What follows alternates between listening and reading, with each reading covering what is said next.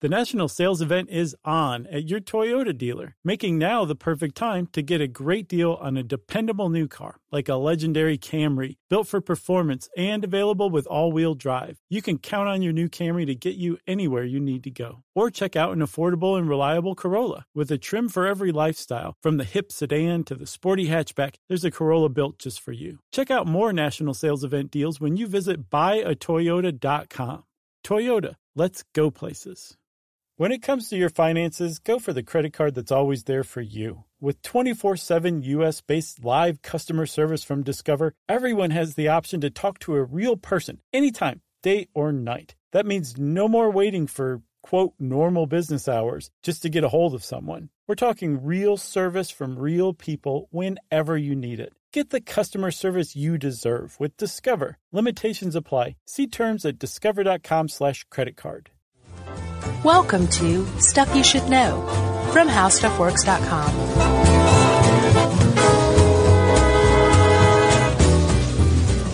Hey, and welcome to the podcast. I'm Josh Clark, and there's Charles W. Chuck Bryant and Jerry in our uh, germ-free, sealed-off recording booth in Atlanta. I assume this is isolated.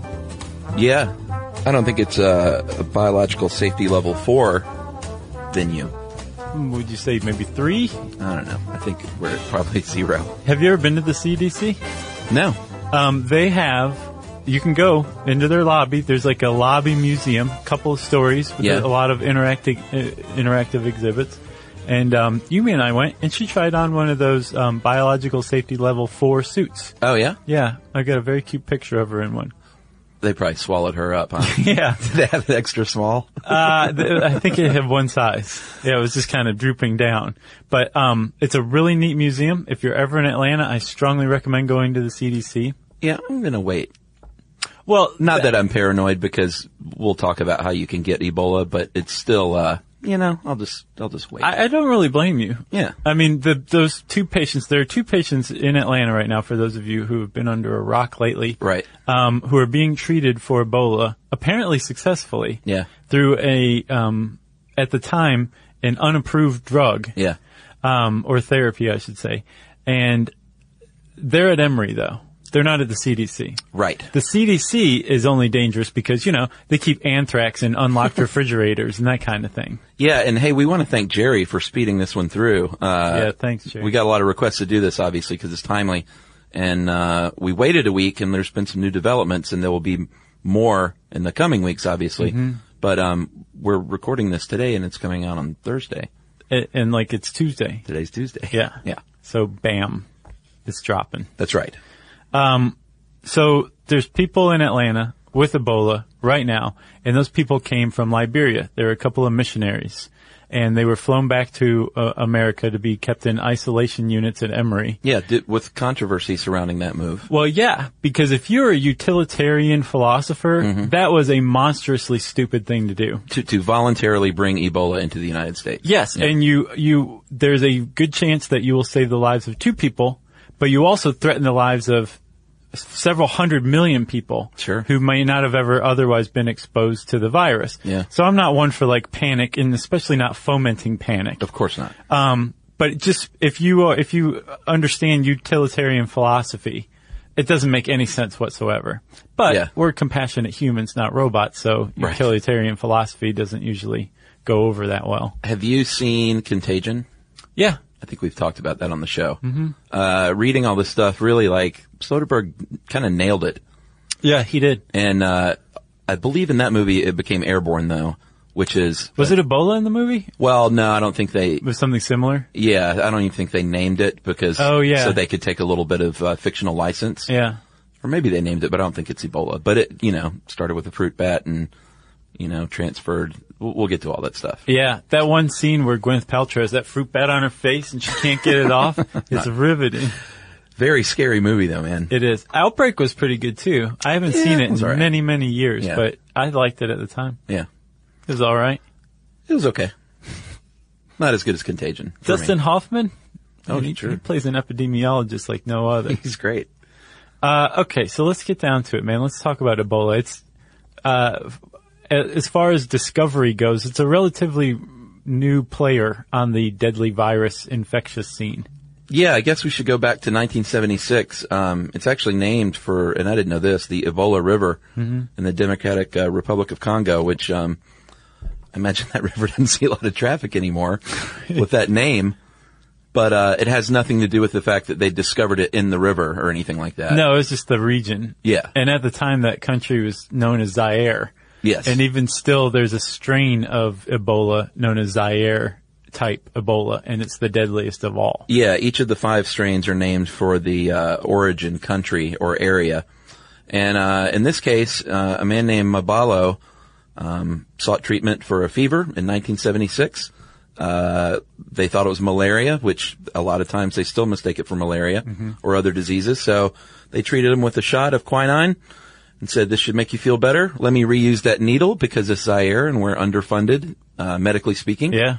And, uh, that of course spread and before you know it, relatives, friends, after performing burial rituals where they have close contact with, uh, bodily remains and fluids, people started dropping like flies. Yeah. It was really scary. There's so, and then that was. They think he was patient zero, or at the very least, he was an index patient, which is the Yeah, what's first. the difference between I- an maybe index patient case? zero is like the first person to ever contract it, and an index person is the first person in an outbreak. Okay. I believe it's possible that Mabalo is both. He could be patient zero and the index patient for that particular outbreak, but the patient zero for all of Ebola. Yeah, and in this case, in 1976, 91% of the 358 people uh, died, and uh, it, it- kind of a near simultaneous outbreak happened in Sudan, and 53% of uh, the 284 died in Sudan, which is pretty good because it generally kills about 90%. Okay, so that's Sudan type Ebola. It's less deadly than Yeah. Zaire type Ebola. By about 40% in that case. Yes, but even still, you're talking 50%. That's way better than 90%. But Yeah. consider this, Chuck. I looked this up. You know the influenza um, of 1918, 1919? Uh, sure. The Spanish flu, I think is what it's frequently Oh, called. okay. Back then, there something like, I think 20 million to 40 million people died in one year across the world. Wow. Okay? The, the average life expectancy in the U.S. dropped by 10 years that one year because of that one flu. It had a mortality rate of only 2.5%. Wow. Ebola has a, a mortality rate of 90%. Well, yeah, that's why it's so frightening because if it became uh, airborne or uh, aerosol and widespread, it's uh, could eradicate like the planet Pretty much. of human beings. Luckily, it's only been shown to be able to spread via aerosol, like through the air, among monkeys. That's kind of cold comfort, though, if you think about it, because No, totally. we can get it from monkeys, and if monkeys can give it to each other like that, then who? That's terrible. That's bad stuff. Yeah. The the reason why they think Ebola has not spread as one because you can't catch it through the air, Yeah. but also kind of chillingly, it kills people too fast Yeah. for them to infect that many other people. Yeah. One of the problems, and you it, you you mentioned it in that story about Mabalo, patient zero, or at least the index patient from 1976. Um, in Central Africa, there are a lot of burial customs that require, like you said, the family and friends of the the deceased to wash the body. Yeah. Sometimes to clean the waste and food out Yeah. of the body. Yeah. And um, to not use protection or gloves or anything like that. Yeah, like contact with the body is key. Right. It's a part of the ritual burial. Yeah. And it still is. Like, even during this outbreak now, you have like World Health Organization people going from village to village saying, do you have any dead that we can take away to bury? And they're like, no, no one's died here. And they're literally hiding the bodies. Yeah. Cause they don't want their, their deceased to not be honored in the way that they should be based on custom and tradition. The problem is, is this custom and tradition is also simultaneously spreading Yeah. the Ebola virus. Yeah, I mean, just something like that. If they could just talk them into at least like wearing gloves or something, like any little bit would help. Yeah, at this point, yeah. So, um, you said there's five types of Ebola.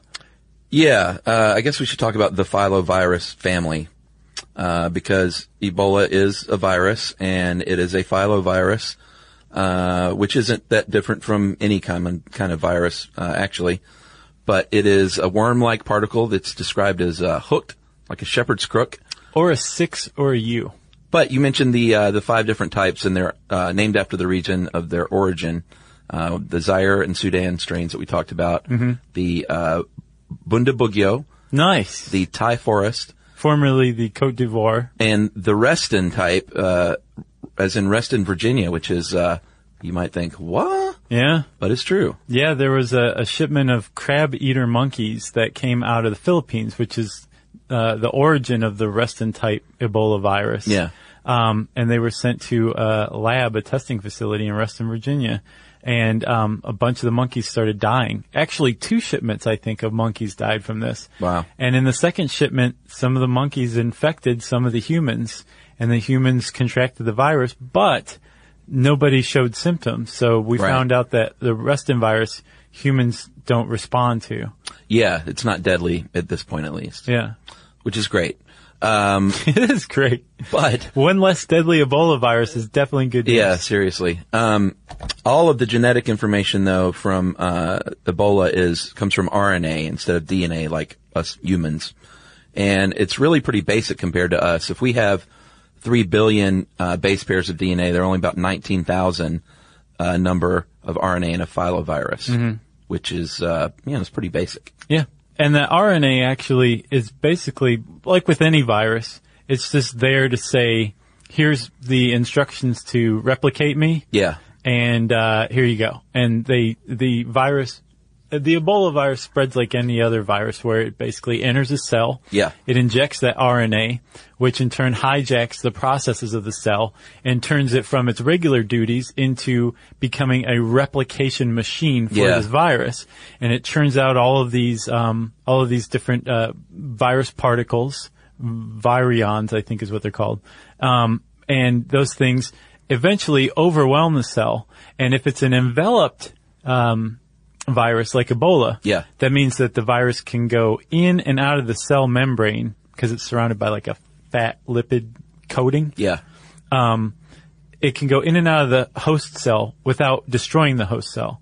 A naked virus goes in, injects its stuff, it takes over the host cell, which makes so many that the host cell just ruptures, and then that's the way that the the other uh, viruses are released.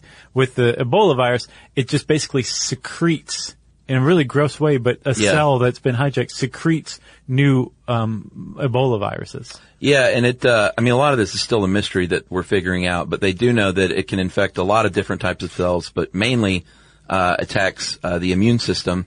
And then from there it travels to the lymph nodes and then the spleen and the liver through the bloodstream. And, uh, once it's in those cells, it's going to release a bunch of nasty chemicals. Uh, they think it's related to the closest to the measles and the mumps, actually, Yeah. which, um, all that stuff is helpful in trying to figure out cures. Oh yeah. So they think, from what they understand of the Ebola virus now, is you contract it um, through contact with body fluids, and Yes. it gets into your mucous membranes or breaks in the skin. And once there, it shows a preference for immune cells. Like it goes after, talk about an aggressive virus. It goes after the very cells that are meant to destroy it Yeah. and it messes with them depending on the type of cell. It'll um, either make their function go haywire, eh, which accounts for like a huge immune response, or it will shut down like a, an immune cell's defenses, right? Right. So it makes your immune system go haywire, but also prevents your immune system from mounting a defense, which is why you're in so much trouble if you contract Ebola, because it just goes after your immune system. And then once your immune system is suppressed, uh, it goes after other cells like uh, epithelial cells or endothelial cells. Yeah. So like connective tissue cells or Yeah. um, neurological cells, cells that line the um, the uh, interior of your blood vessels, which makes your blood vessels weaken and start to bleed internally. Um, and it, it, it then it, like you said, it goes into your liver and your spleen and just hijacks everything there, ultimately leading to tissue damage and then organ failure. Yeah, that's how you will eventually die is multi-organ failure and shock. Um, and you know, you mentioned the, uh, the antibodies. That's typically how they test Yeah. for Ebola now is to looking for the antibody instead of the virus. But like you mentioned, it may have suppressed the immune system such that they can't even detect it. Right. And the, the only tests they have are expensive and they're tough to transport, uh, require machinery. So it's not the kind of stuff that, uh, they're sending over to West and Central Africa for the most part. Yes. Sadly. So it makes it the fact that it's in um, often very remote locations that the outbreaks have been kind of um, uh, contained. I guess they've been relatively small. Um, I think something like 2,500 people out of uh, 25 outbreaks since 1976. Yes, I have uh, 3,000 cases and 2,000 deaths. And that's up to the minute, like the, it includes this current outbreak? Yeah, this was like from three hours ago. So that's, I mean, that's a, if, a lot of people, especially if you live in Central or West Africa.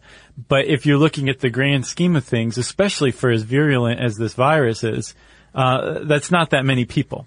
So the fact that it's so contagious, Yeah. that it's hard to get, and that it's hard to detect, makes it very difficult to work on Ebola, work on a, a vaccine, work on a, um, a treatment for it, that kind of thing. Well, and sadly, like, I know this isn't 100% across the board, but pharmaceutical companies develop drugs that will make them money. Yep. Uh, they're not in it f- for curing the world of rare diseases that number in the hundreds or low thousands. And basically there's, it's, it's tough to admit it, but there's not a market for these vaccines, uh, a, a money market, Yeah. which is a big failure for humanity, Yeah. you know? Well, it takes the, the threatened life of two American missionaries to really get the pharmaceutical industry going. And Yeah. that's exactly what's happened. All right. Well, let's um, take a break here, and then we'll talk about some of the actual symptoms right after this message.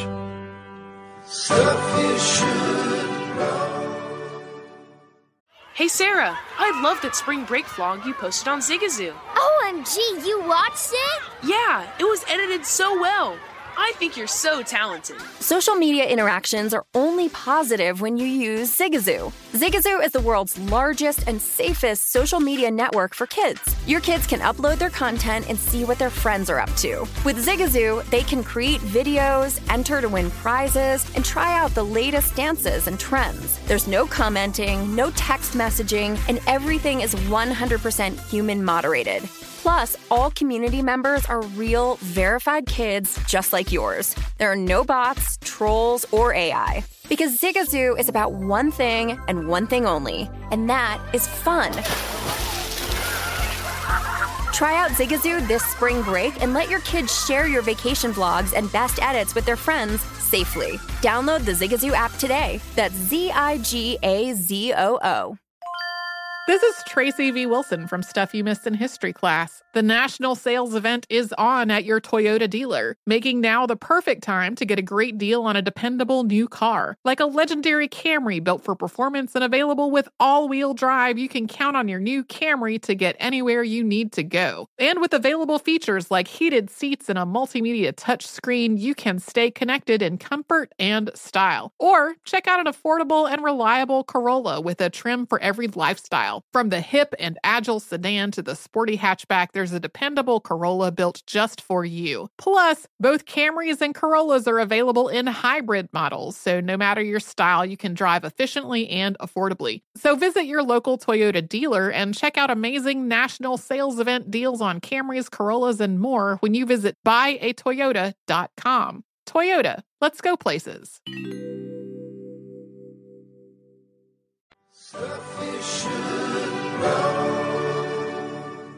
Okay, you're going to know if you have Ebola.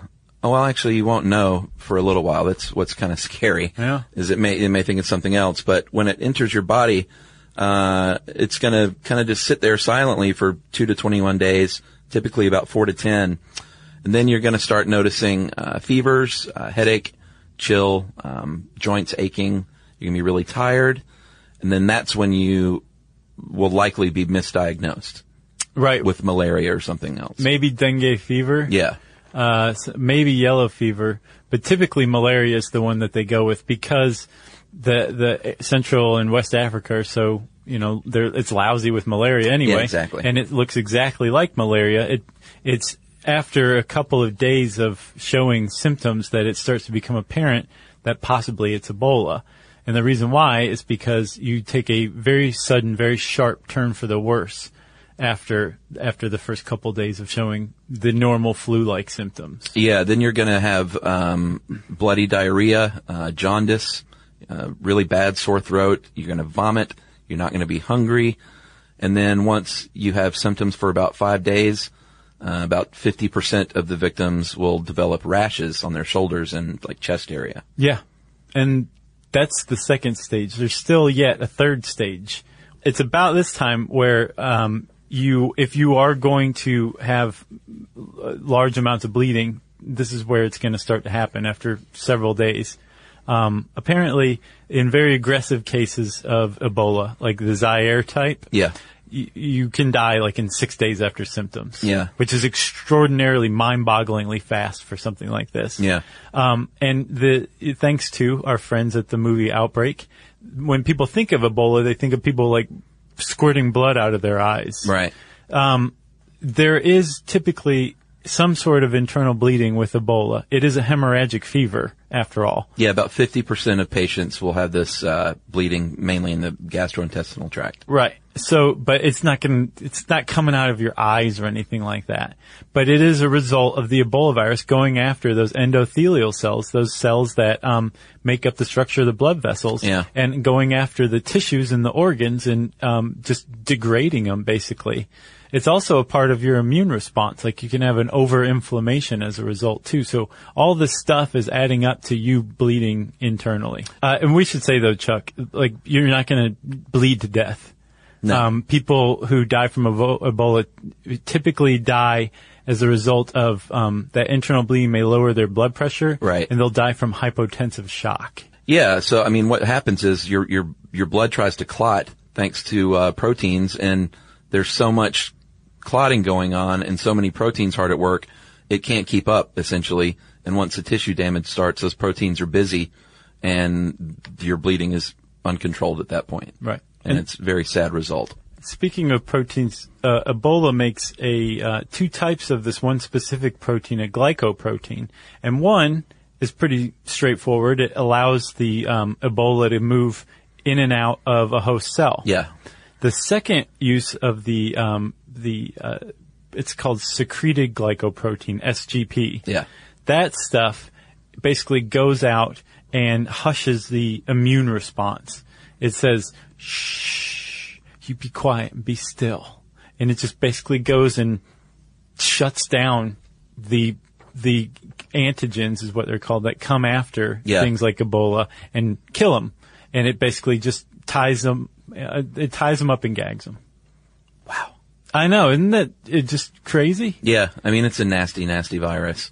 Um, what we know about it right now is, and this is one of the other scariest parts, is that uh, they are still not for sure where Ebola hangs out for the years that it lies dormant in the world. Because it doesn't go away. If it went away, it wouldn't come back. It just means it's out there somewhere in a reservoir in a host. Uh, it is a zoonotic disease, so it occurs naturally in animals, but obviously is transmitted to humans. And um, like I said, it, it doesn't go away. Uh, what what they have to look for and what they've tested and killed scores of animals uh, doing is to see if an animal can survive the virus. Because if they can survive the virus, they're a good candidate to be the host. A reservoir. Yeah, exactly. Um, so they've tested all kinds of animals, and what they're pretty sure of, but still not 100% sure of, is that it is the fruit bat. Yeah, it looks a lot like the fruit bat. The reason that they've been having such a hard time finding it is because from after the 1976 outbreak, Ebola just like went silent until the 90s, till there was another outbreak in the 90s, which is really suspicious as far as epidemiology is concerned because th- that's not supposed to happen. So it made them think that maybe there was some exotic animal or exotic plant or Yeah. something that was acting as the reservoir. Um, but now they're starting to think more and more that yeah, it's the common fruit bat. Yeah, because they uh, fruit bats can have the virus and not get sick, and that is, uh, and they've you know fruit bats are in locations where they have the index cases. Yeah, So it's all sort of all pointing toward the old fruit bat. Yeah. Plus, you can get. They've shown um, that Ebola can be transmitted through bat guano, which is bat poop. which is what happened in uh, Contagion. Was it bat poop? Yeah, That scene where um, Gwyneth Paltrow is eating a bowl of bat poop on a bet. spoiler alert, I think it was through a bat, through a pig, that eventually found its way to a restaurant. Uh, yeah, yeah, the way that movie unfolds at the end, man, is just chilling. yeah. So, like we said, we know how it's transmitted uh, through first human to animal contact, then the infection, and then through you know bodily fluids and secretions. And uh, dirty needles is the biggest culprit, though, and depending on how you get it, uh, could affect the outcome. Uh, if you have gotten it through a needle, you have 100% chance of dying since 1976. Um, if you've gotten it other, uh, like through other contact, um, it can be about 80%. So I guess that's where they come up with the 90% rate. Yeah, I think the 100% rate was for the 1976 outbreak specifically. 100%. Yeah. 100% of people who transmitted it via needle in that outbreak died. That is insane. Yeah, and uh, the incubation period is different too. Three to six days for a patient if you're stuck with a needle, versus five to nine uh, for contact exposure. Yeah. So Chuck, we're going to talk about how to uh, prevent the spread of Ebola up next and what's going on right now with possible cure.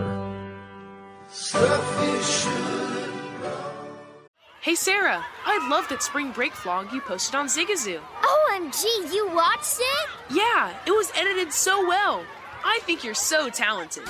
Social media interactions are only positive when you use Zigazoo. Zigazoo is the world's largest and safest social media network for kids. Your kids can upload their content and see what their friends are up to. With Zigazoo, they can create videos, enter to win prizes, and try out the latest dances and trends. There's no commenting, no text messaging, and everything is 100% human moderated. Plus, all community members are real, verified kids just like yours. There are no bots, trolls, or AI.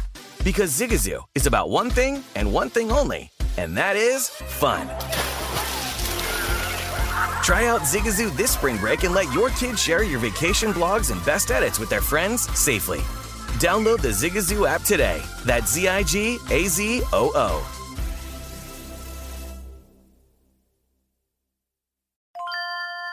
Tracy V. Wilson from Stuff You Missed in History class. The national sales event is on at your Toyota dealer, making now the perfect time to get a great deal on a dependable new car. Like a legendary Camry built for performance and available with all wheel drive, you can count on your new Camry to get anywhere you need to go. And with available features like heated seats and a multimedia touchscreen, you can stay connected in comfort and style. Or check out an affordable and reliable Corolla with a trim for every lifestyle. From the hip and agile sedan to the sporty hatchback, there's a dependable Corolla built just for you. Plus, both Camrys and Corollas are available in hybrid models, so no matter your style, you can drive efficiently and affordably. So visit your local Toyota dealer and check out amazing national sales event deals on Camrys, Corollas, and more when you visit buyatoyota.com. Toyota, let's go places.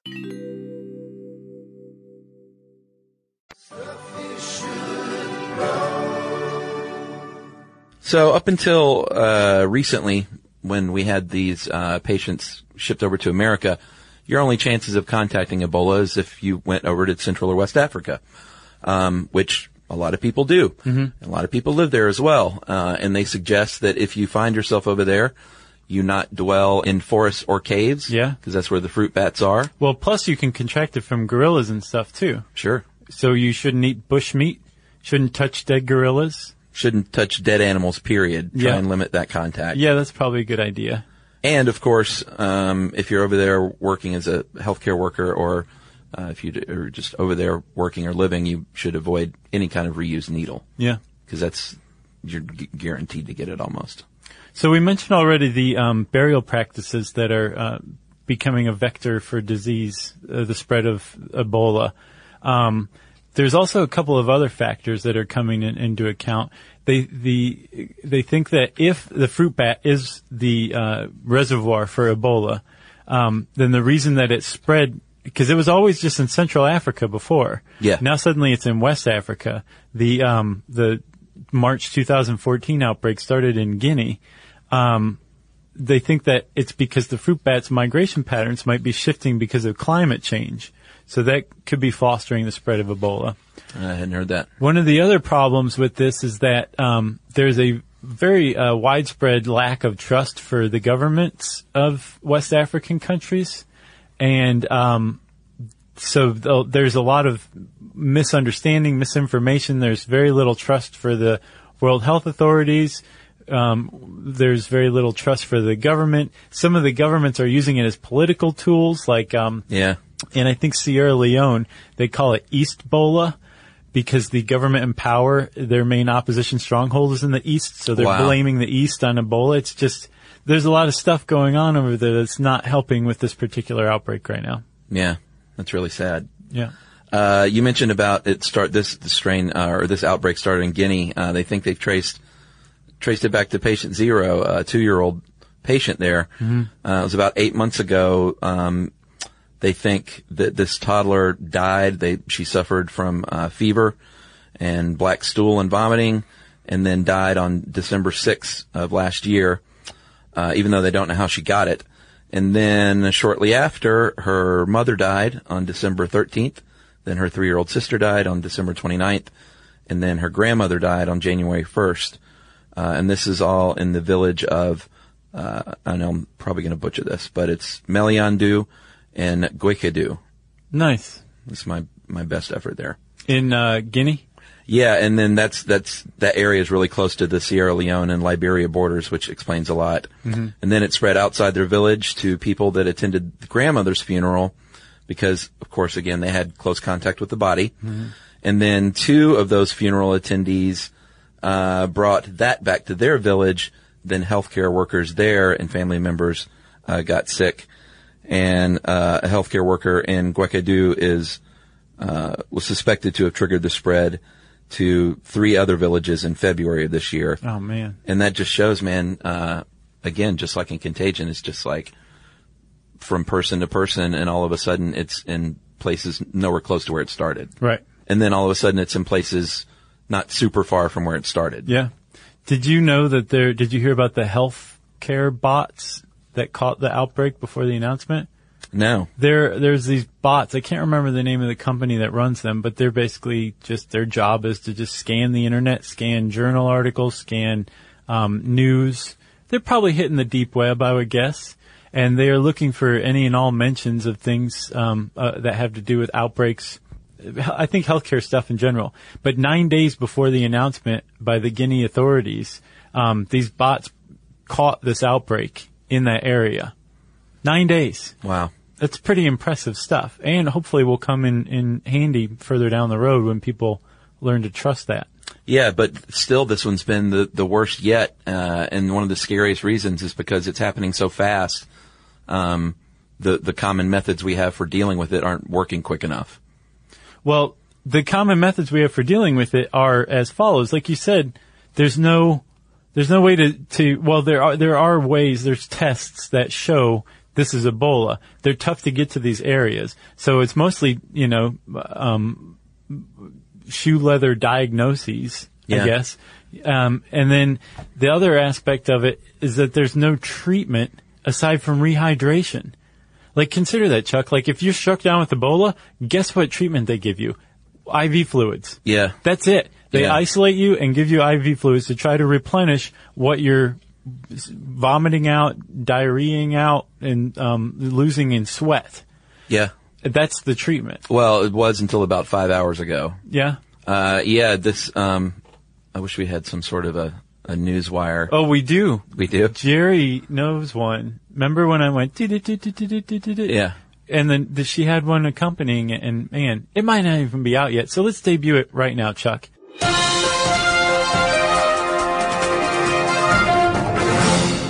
This is fresh off the wire uh, via CNN.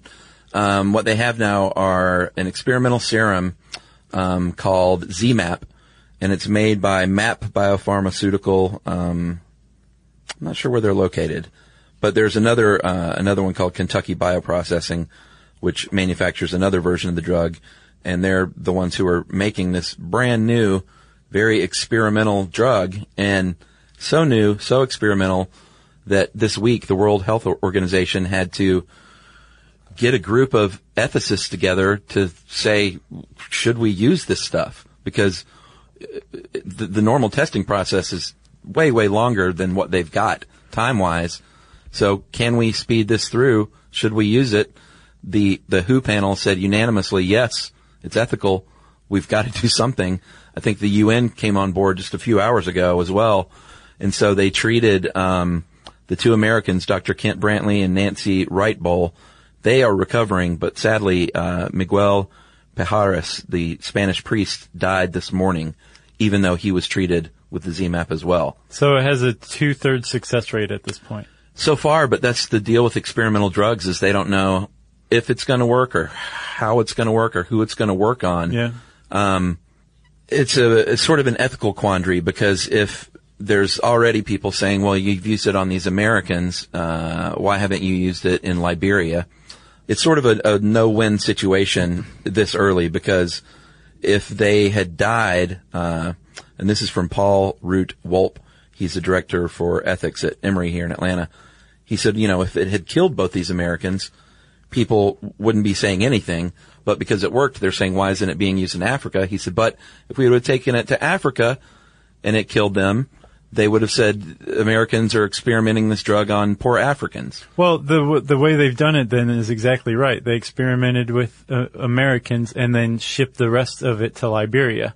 So Liberia has the remaining stock of ZMapp right now. There's no more of it in the U.S. It's all in Liberia. Yeah, they applied for it, and they're like you said, they've got it all, and they're already out, and uh, it takes a while to make. Well, it, it, they've figured out some ways to make it even faster. So what um, ZMapp is is called a uh, monoclonal antibody treatment therapy.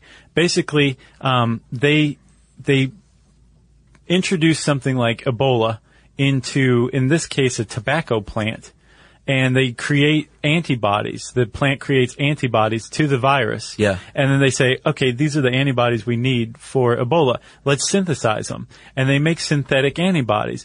And they take those synthetic antibodies, the monoclonal antibodies, and they inject them into you, the Ebola patient, and these antibodies go in and mimic your body's immune response, which in turn mounts a real immune response and then fights off the Ebola virus. And they don't just use it for Ebola. They they try this on cancer, on all sorts of other viruses. Sure. So monoclonal antibody therapy isn't new, but using it against Ebola, this specific one for Ebola is new. Yeah. And then also using tobacco plants as the the um, source of the antibodies. Yeah, that's crazy. It's, it's fairly new too. Wow. But it makes it so that you can turn it over a lot faster. Wow. Pretty cool stuff. Yeah, that is very cool. Uh, but like we said, it's so new. I mean, they've literally just treated these few patients, and um, one of them died. So uh, the jury is out, and in the coming days, we're going to learn a lot more about ZMapp. Yeah. So hopefully it'll save Liberia. Yeah, they've. Um, uh, I never knew this either. Uh, an outbreak is considered over after there have been 42 days straight, uh, which is double the incubation period um, without any new cases. Gotcha. So um, everyone's hoping for that 42 day period very soon. Nice. I'm hoping for it. You got anything else? No, I, did we ever mention Marburg virus? No, that is a, a cousin that is also deadly, right? It's the other. It's the other non-Ebola virus in the filovirus family. Right. It is deadly, but it's extraordinarily rare. Yeah. It's named after a German town where there was an outbreak in the 60s because of some monkeys that were shipped for testing. Wow. So I guess that's a, a disease naming convention here. Uh, is it they, or everywhere? Is it Yeah. they name it after where it started? Yeah, makes Reston. Ebola, Marburg. Yeah. Zaire. Yeah. There you have it. That's up to the date Ebola info. Yes. Uh, I don't have anything else. You don't either? No, but you know what, you guys, if you want to follow this, um, we should follow up in our video series. Uh, you better believe it that you Oh, can yeah. find on our YouTube channel.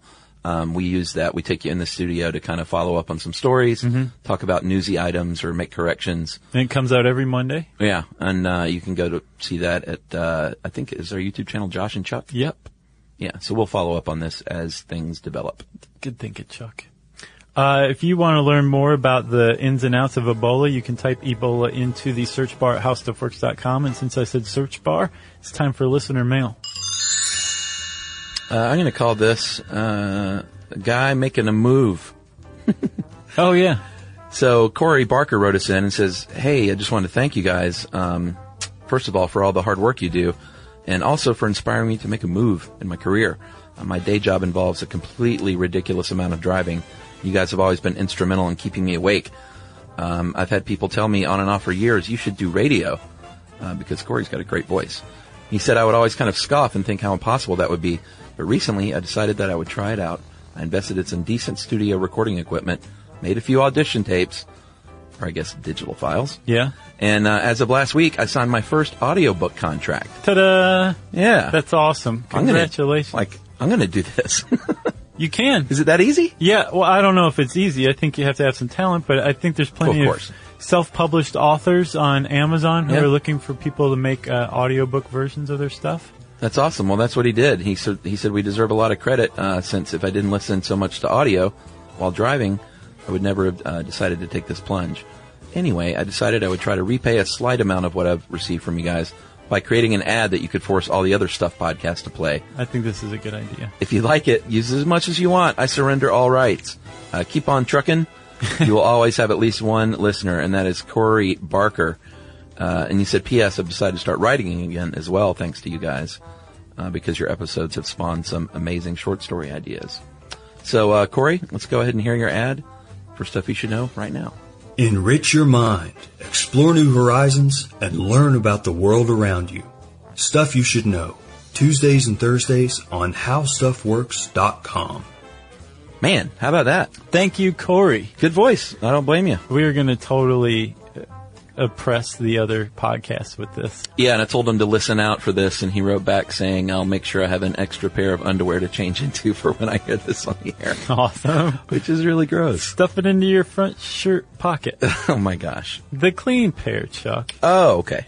If you want to get all excited like Corey, uh, you can share your excitement with us on Twitter at SYSK Podcast. You can join us on Facebook.com slash Stuff You Should Know. You can send us an email to StuffPodcast at Discovery.com. And as always, hang out with us at our home on the web, StuffYouShouldKnow.com.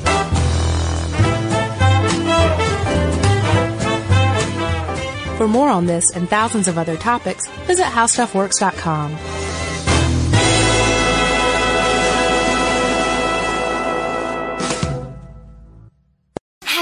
heard about the social media platform for kids? It's called Zigazoo. It's a great place where kids like me can come together to make fun videos. Videos moderated by real people who review content before it's posted to the feed. I love the dance challenges. I love that it's kid safe COPPA certified. Uh, I don't know what that means. It means it has built in privacy protections for your online data. Zigazoo, the world's largest social network. For kids. Download the Zigazoo app today. Hey everyone, the Easter Bunny is coming early this year. That's right, Easter is Sunday, March 31st. And with free in-store pickup, CVS makes it easy to get everything you need for brilliant baskets and happier hunts. You can find delightful toys, Peeps themed egg decorators, pre-filled Easter eggs packed with goodies, and so much more. So hop to it and get your order fast with free CVS pickup. Visit cvs.com slash Easter for details.